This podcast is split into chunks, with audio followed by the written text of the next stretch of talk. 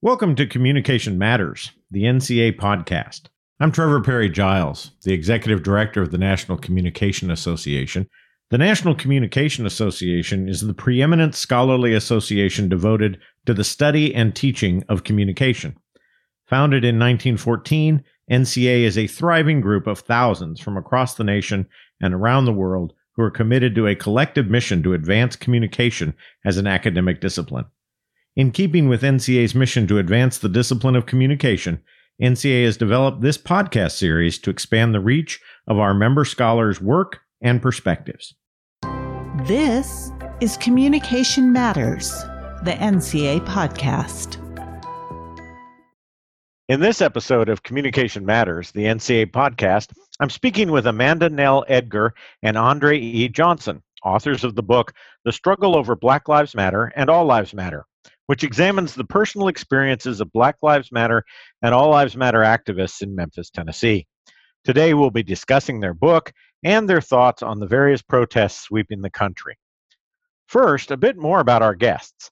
Amanda Nell Edgar is an assistant professor of communication studies at the University of Memphis, focusing on media studies and contemporary rhetoric, as well as issues of race, racism, whiteness, and anti blackness as they intersect with other identities particularly gender and class.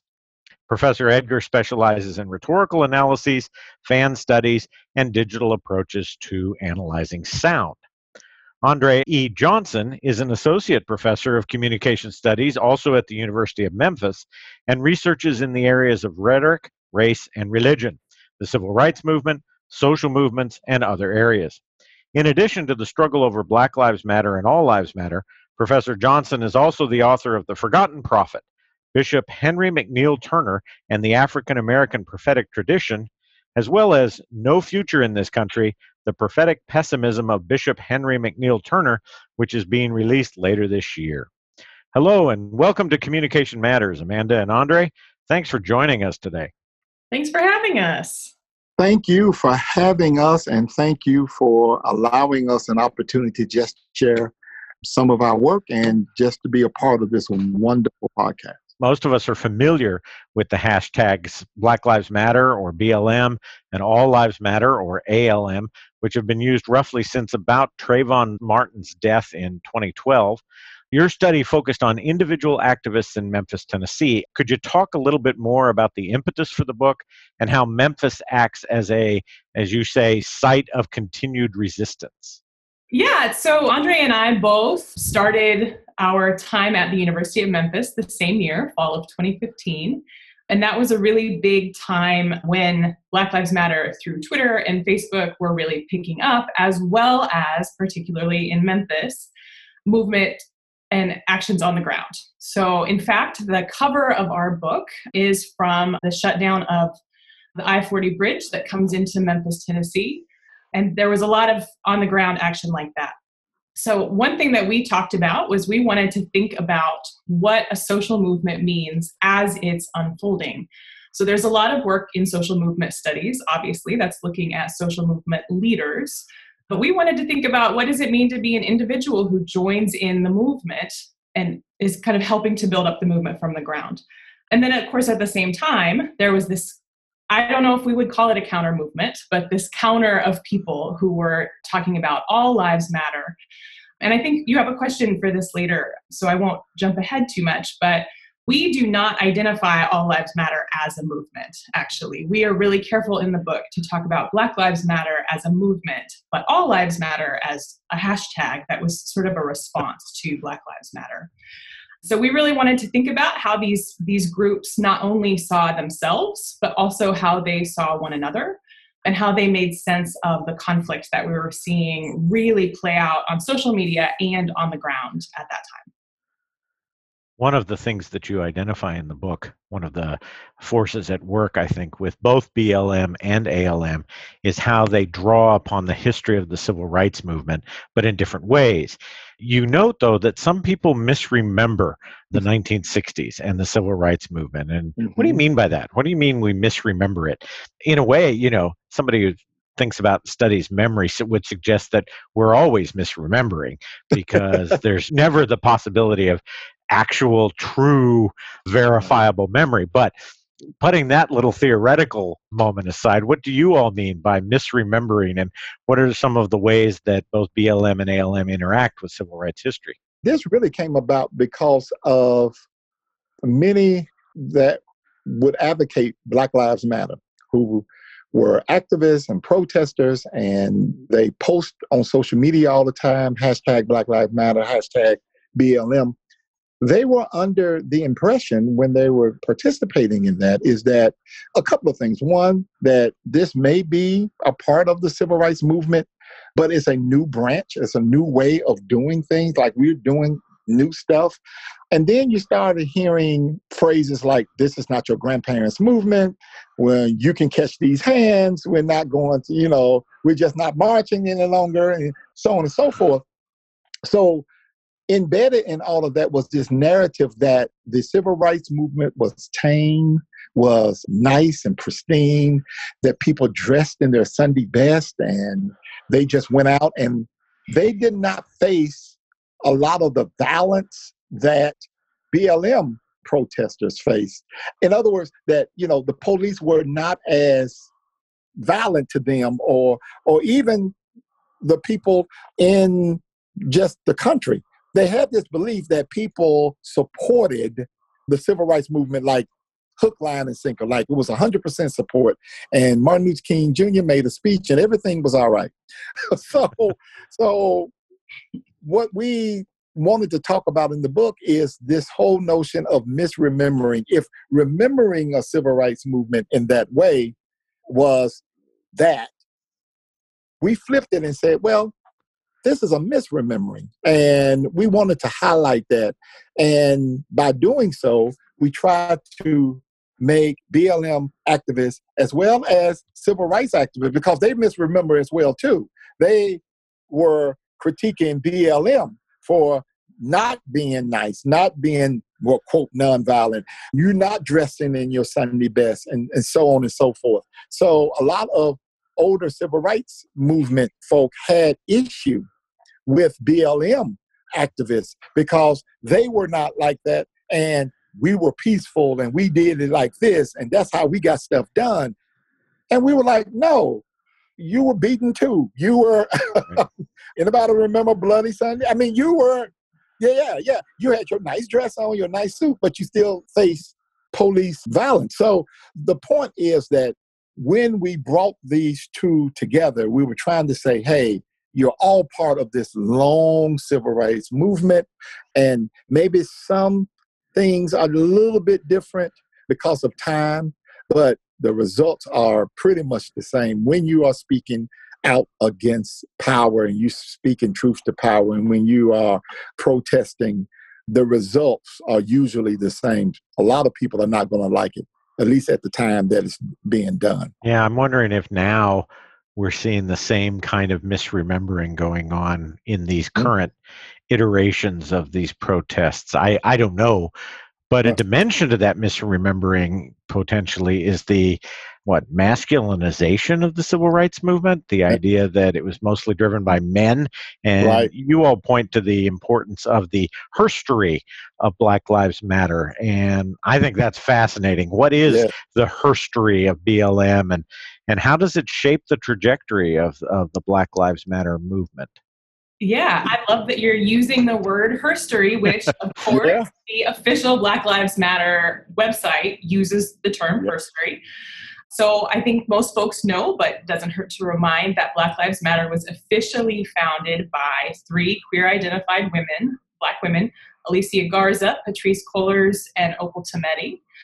And as you mentioned, that was really important then to the way the movement rolled out. So, one thing that we really try to emphasize in the book, particularly because our participants emphasized it when we spoke with them, is that Black Lives Matter is a really intersectional movement. So, of course, when we talk about intersectionality, what we're talking about is the ways that various axes of oppression intersect with each other, complicate one another.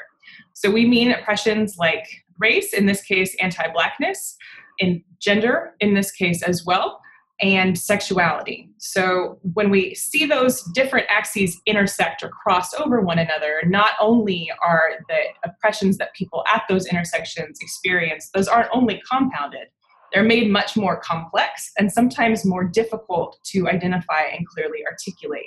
Huh. And so that's the reason that Kimberlé Crenshaw coined that term, intersectionality, that's really picked up today as part of social movements. So, for those three queer Black women, Alicia Garza, Patrisse Cullors, and Opal Tometi, Black Lives Matter was not only a single axis movement dealing with anti Blackness in the US, but rather something that needed to be intersectional. So you can see if you go to um, the Movement for Black Lives website, there's a whole list of issues that Black Lives Matter is invested in, not only things like police brutality, which I think is often what's focused on when we kind of hear this in the mainstream news media, but also things like fair and equal access to education, things like housing discrimination, they have a COVID tab because healthcare, of course, is something that is racialized, gendered. Of course, it affects people in terms of sexuality and gender oppression in really severe ways, in ways that have gotten much worse under the Trump administration. So it's a whole range of issues that the issues, like the oppressions, also intersect, right, and compound one another. So, one thing that Black Lives Matter was really trying to get at, and I will say one thing our participants across the board identified was the fact that any oppression is intersectional. And really, our participants were really committed to thinking about, to borrow Kimberlé Crenshaw's sort of allegory that she gives, who is at the bottom of the stack? If we're allowing people up through a hole in the floor or the ceiling, who's at the bottom and how do we get them up to the top? That that really is the only way that all of us can be liberated. It reminds me too that I think one of the ways that certainly lots of folks i think misremember the civil rights movement is that it had a lot to do with class along with race and dr king's vision of the civil rights movement for many was very very radically interested in class and mm-hmm. poverty and class issues i'm thinking here of reverend barber who keeps that going in his his right. work and his ministry and all of that yields a sort of concern for religion and the crucial role that it played in the civil rights movement, but also how it does or does not figure into how we think about Black Lives Matter. It's not usually, I don't think, in many people's minds associated with particular religious beliefs, but I'm curious what you all found in your discussions with participants in these movements what they thought the relationship between religious beliefs and participation in Black Lives Matter was all about.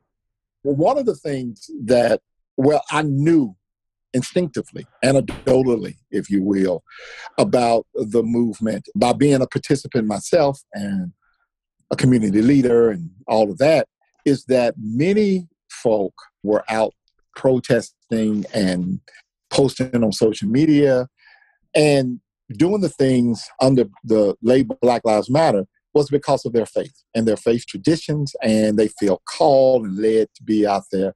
Chapter three in the book is where we really dive into what people responded, you know, when asked, you know, how did your faith or how does your faith lead you out to um, support Black Lives Matter and affirm Black Lives Matter? So it was always there even from the founder, Patrisse Cullors is one that talks about it all the time about her own spiritual journey and talking about how she comes to the realization that this movement cannot do the things that we want the movement to do without a notion of some type of spirituality. Mm-hmm. Now she would never, you know, say what it should be for everybody, but you know, there is something much greater at work when we are out and you really understand that in some of these protests and some of the pushback that you receive.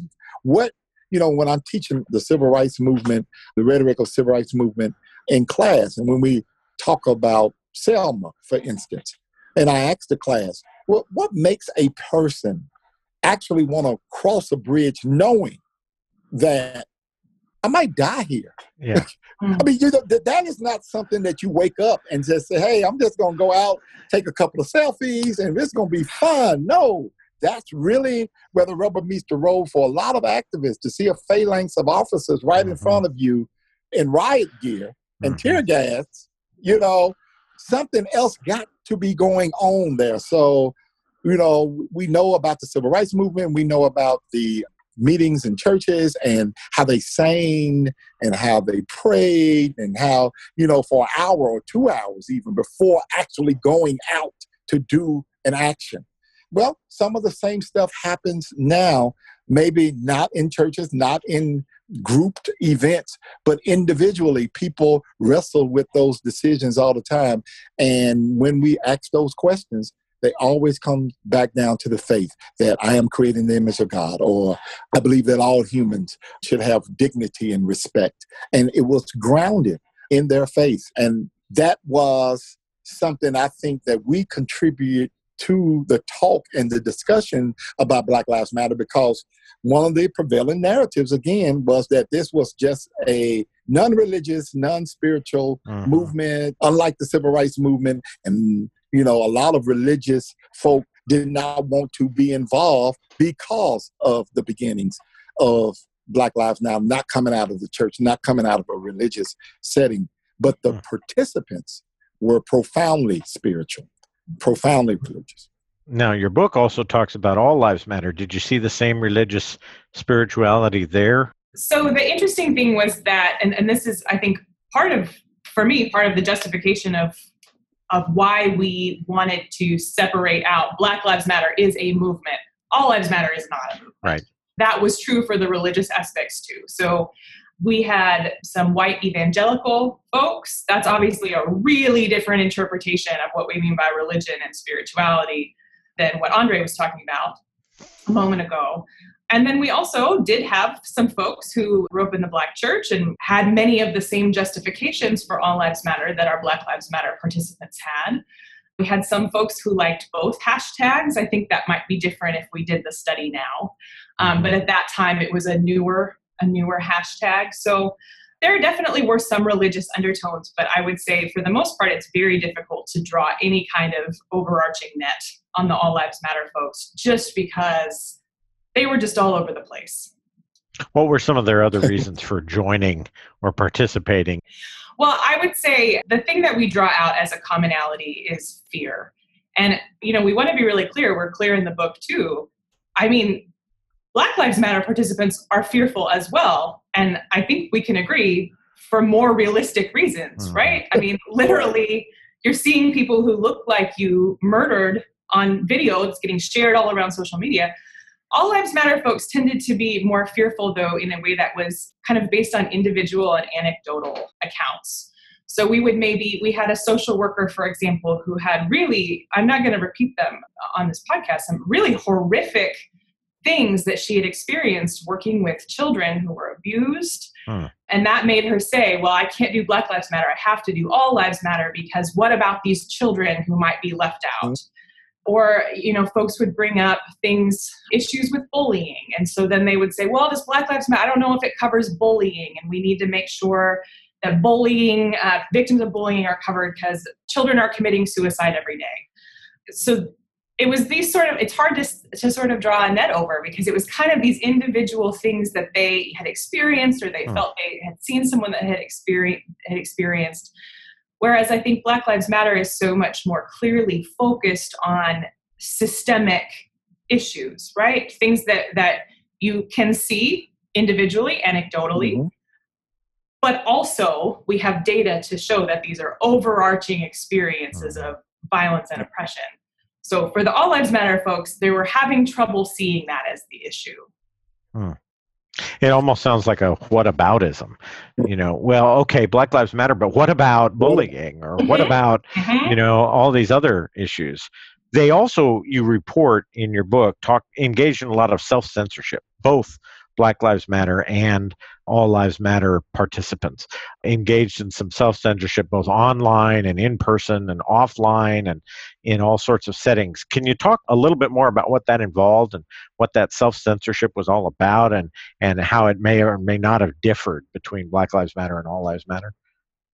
Well, I can talk a little bit about on the Black Lives Matter side because I think I had more of those interviews when, when we were doing the interviews a lot of folk who affirm black lives matter self-censored all the time fear of reprisal on their jobs, fear for reprisal in courses in school, fear of just some reprisal just in the community at large. So their self censorship it will go something like, you know, I said something, but I really wish I could really say what I really want mm-hmm. to say, mm-hmm. but I just can't say that publicly. Or they will do it a little bit. I remember a couple of them had other accounts and other social media accounts where, you know, hey, on Facebook, I am a little bit more moderate, but on Instagram, I go in, you know? and so that type of censorship, because I have another group of friends here and there.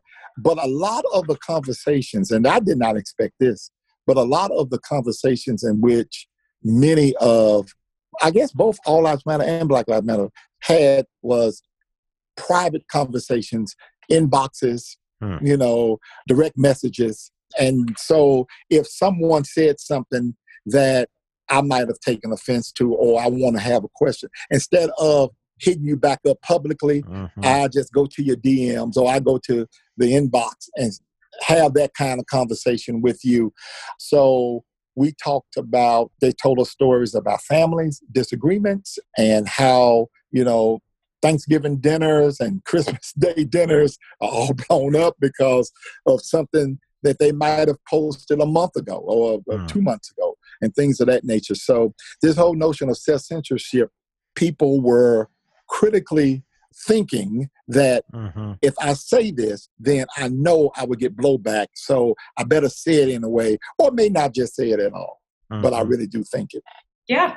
And I would say if I can jump in on the All Lives yeah. Matter, which was a little bit different, and I, I mentioned earlier, I really think, especially the All Lives Matter side, if we did those interviews today, that's that's going to be a different result because mm-hmm. that hashtag, even from the beginning of when we started recruiting until the end of our interviews, mm. had really morphed and was really being called out as toxic, mm-hmm. a toxic response, a racist response. But I can think of two instances though when folks talk to me about All Lives Matter and specifically were not self-censoring and in fact were were realizing that what they were doing was going to be provocative and damaging ways to their relationships. One white evangelical man who told me that he would intentionally pick fights with his son who was invested in Black Lives Matter and he said he gets so upset and I just love to watch him get so upset and just push him further and further which you know, when you're doing the interview and you're just like, oh, that's oh, that's great. I will write that down. Um, and then we actually did talk to quite a few black folks who were all lives matter users. And there was, I remember one black woman who had severed all relationships with her sister because her sister was Black Lives Matter and she was All Lives Matter and she saw Black Lives Matter as a racist movement. I guess this reverse racist. She didn't use that term, but mm-hmm. she said, I don't want you around my children if you're going to be saying Black Lives Matter. And they had just totally cut off wow. all connections. So I bring that up because I think that demonstrates that self censorship, in some ways, there are really good reasons for self censoring. Mm-hmm. Not only like what Andre was saying, things like mm-hmm. you don't want your job um, you don't want to lose your job. Mm-hmm. Um, you don't want to lose family members. But that I will say, for All Lives Matter, quite a few of our All Lives Matter folks didn't self censor, partly because I think they really wanted to kind of provoke more arguments, that kind of thing. And can I can I just add real quick too with the All Lives Matter, going back to a previous question and tying into what Dr. Edgar just said, that the Black All Lives Matter group also would invoke their religious beliefs mm-hmm. because they felt like when I say Black Lives Matter, I'm leaving out. I, I remember one said, maybe we should start saying Black Lives Matter too, because you know, then two will include, I feel more inclusive. But until then, I'm just going to say all lives matter because I want to bring everybody together because my mm. faith teaches me that we're all created in the image of God and so on and so forth. So I want to just put that out there as well too. Part of a religious grounding from at least the black participants that I noticed with the um, All Lives Matter side. It always seemed to me that the two there was enthymematic. Uh, didn't we kind of know that was there? As you all talk about the importance of self censorship, I'm I'm struck by a couple of things. One, it seems that it's largely driven by our social media environment. A lot of the self censorship is about, yeah, relationship preservation, that kind of thing. It would be an interesting alternative sort of history or speculative history exercise to envision what the civil rights movement would have been like in a social media environment, mm. that would have been fascinating because I think most people will recognize that the civil rights movement got a great deal of impetus and larger social power from its coverage in the mainstream media. That right. when white Northerners or white people generally saw Bull Connor and the hoses and the mm-hmm. dogs mm-hmm. and the all of the violence on their evening news that that had a tremendous impact. How did mm-hmm. participants in Black Lives Matter and All Lives Matter react to these these differing kind of media environments or media contexts? Do you think? I think sometimes we think about Facebook or Twitter as these public utilities, mm. and they're not public utilities. They're oh. privately owned companies, right? right. Corporate enterprises. That, yes, yes, with questionable ethics in many cases. Mm-hmm. And one thing that I think is clear if we thought about social media in the mid 20th century civil rights movement is that the kinds of surveillance mechanisms mm. that uh, the government had against civil rights leaders would have been I think in many ways so much easier for them to follow mm-hmm. through on if there were social media. We have seen that in Memphis with government officials using social media to surveil yep. Black Lives Matter activists. I, I think Andre among those numbers. and I, I have no doubt that that would have been used mm. against the same people that the government just used other mechanisms against right, right. in the 20th century, right? That social media, I think, in some ways would have been such an easier platform for them to do some of those really wow. violent, harmful actions. Mm-hmm.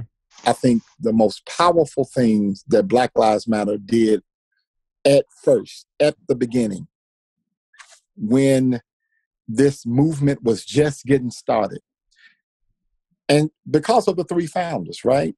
They said that all Black Lives Matter.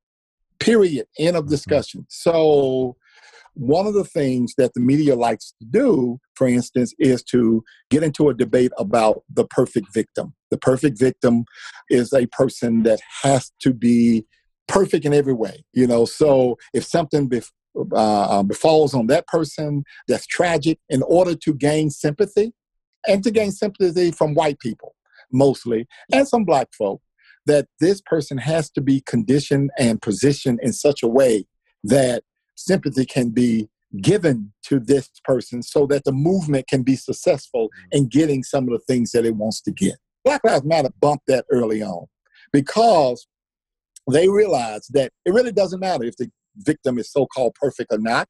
It really doesn't matter if this person was in school or not, if the person had a job or not, if the person had a degree or not, this mm-hmm. person was in the church or not. None of that mattered. It only mattered that this was a black body, and now mm-hmm. that black body is dead on the street. Mm-hmm. And so when the media, so so Black Lives Matter used to use the media, or still does to this day, to force the media to recognize that fact. So we're not even giving you interviews about what this person should have been or could have done or would have done.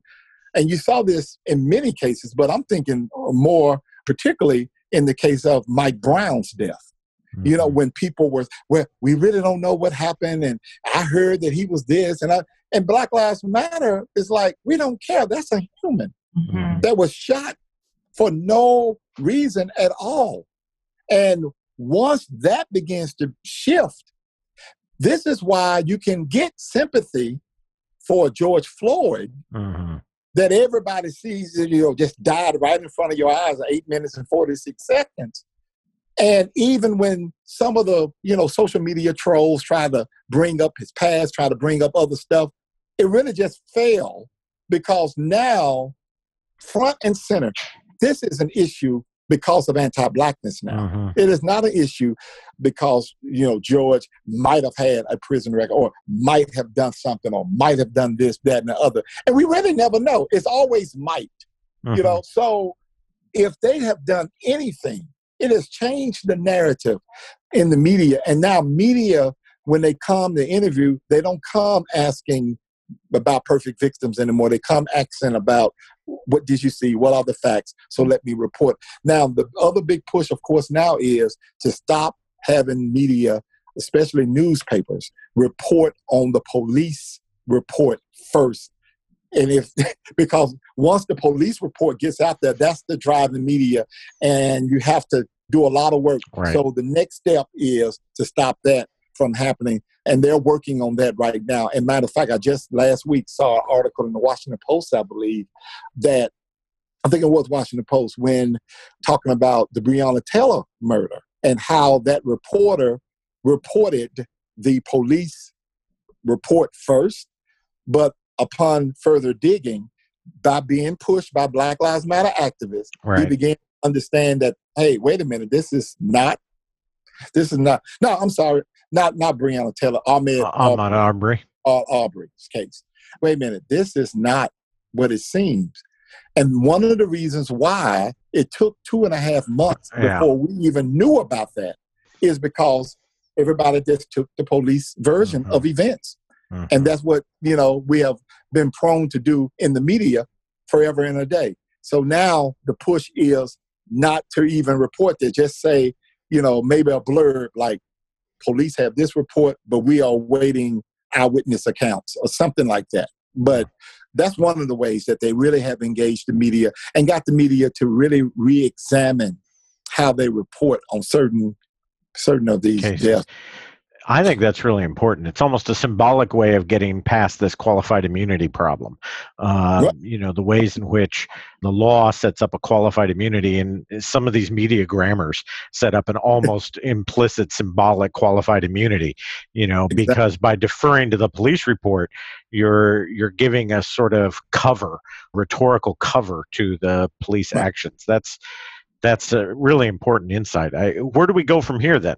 I mean, what what does the future hold? What's going to happen to Black Lives Matter? I, you know, I worry some degree that it it becomes a sort of symbolic thing that you know right. these mayors will paint big yellow letters on a street and and uh, you know and yes. and Congress will dither and and you know drag their feet again.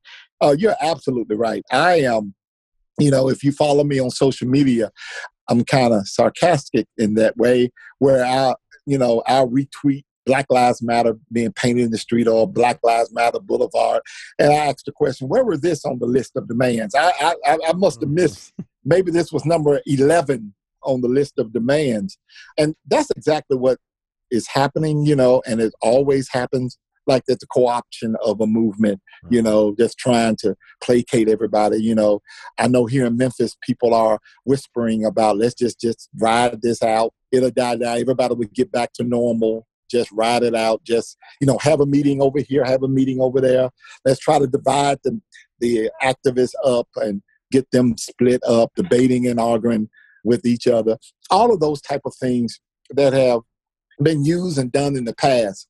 But the reason why I think BLM is going to stick around because it is rooted in intersectionality, yes, but also in, in this intersectionality lifts up the anti-blackness strand that mm-hmm. we wrestle with in this country from the beginning. So it's even moving past just simple white supremacy or white racism, but this anti-blackness that gives birth to white supremacy. Mm-hmm. So 10 years from now, if anti blackness is still here and is still part of what we think that America is, and for some people, America should be, because personally, I don't even think that we can imagine what a world will look like without anti blackness, but I leave that for another discussion. But mm-hmm. if that is still the case, BLM is still going to be important because BLM is going to be bringing attention to those issues and always be to use you know biblical phrase again be that thorn in the side of the powers that be that always reminding for that prophetic movement mm-hmm. that's always reminding the powers that not only woe unto you you can be better you can do better here's where you are falling and we are going to be here mm-hmm. to remind you about this and if you you know push us away the next group is going to come and the next group is going to come. So I think it's going to be around for the movement, at least, is going to be around for a while. And we will do justice by listening to the people in the movement and believe in Black truth.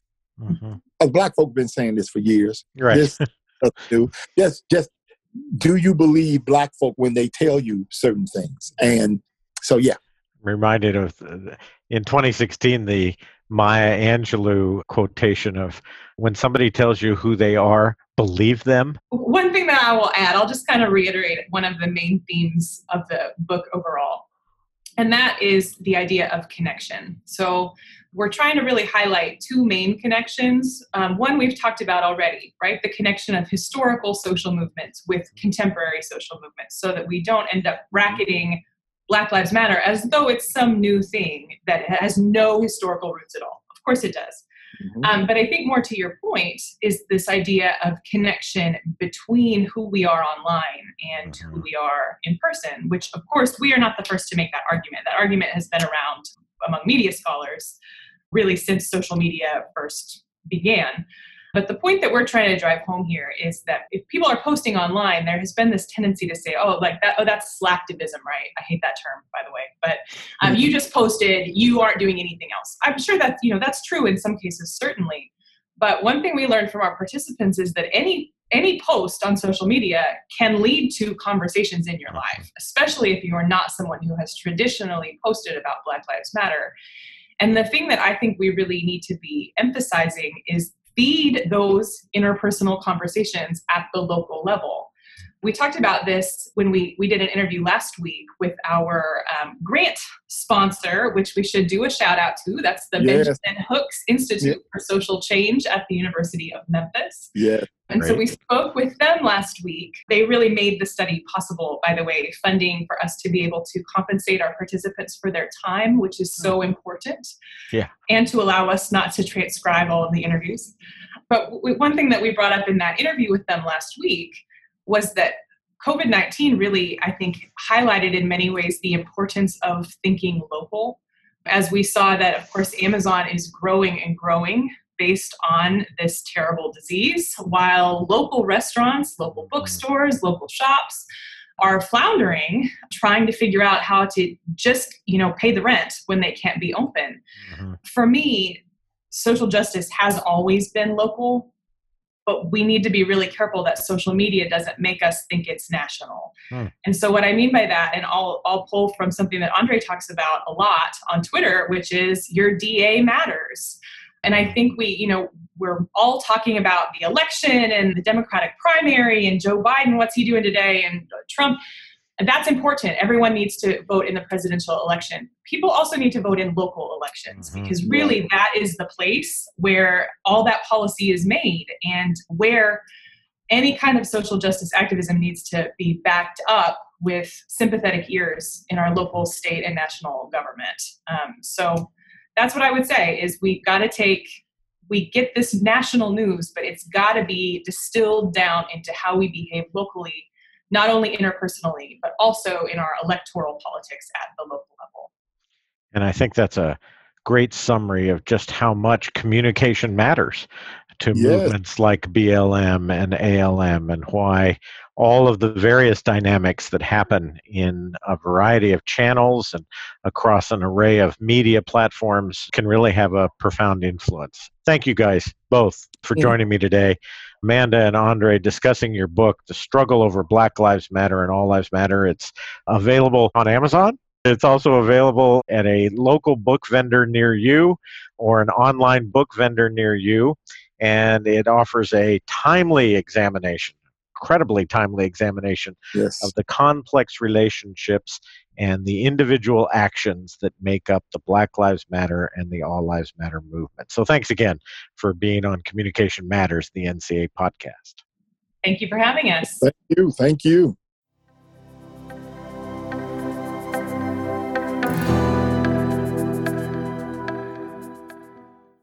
In NCA news, in response to national conversations about systemic racism, NCA has developed a resource bank that provides information about racism in America and offers guidance for allies and people of color in the anti racism movement.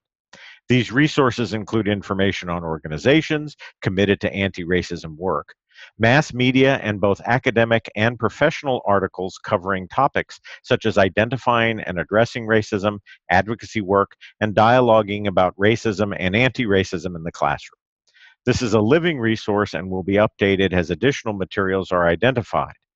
Visit natcom.org slash anti-racism-resources to view the NCA Anti-Racism Resource Bank. That's natcom.org slash anti-racism hyphen resources for the NCA Anti-Racism Resource Bank. Be sure to engage with us on social media by liking us on Facebook, following NCA on Twitter and Instagram, and watching us on YouTube. And before you go, hit subscribe wherever you get your podcasts to listen in as we discuss emerging scholarship, established theory, and new applications, all exploring just how much communication matters in our classrooms, in our communities, and in our world. See you next time. Communication Matters is hosted by NCA Executive Director Trevor Parry Giles and is recorded in our national office in downtown Washington, D.C. The podcast is recorded and produced by Assistant Director for Digital Strategies, Chelsea Bowes, with writing support from Director of External Affairs and Publications, Wendy Fernando, and Content Development Specialist, Grace Hebert. Thank you for listening.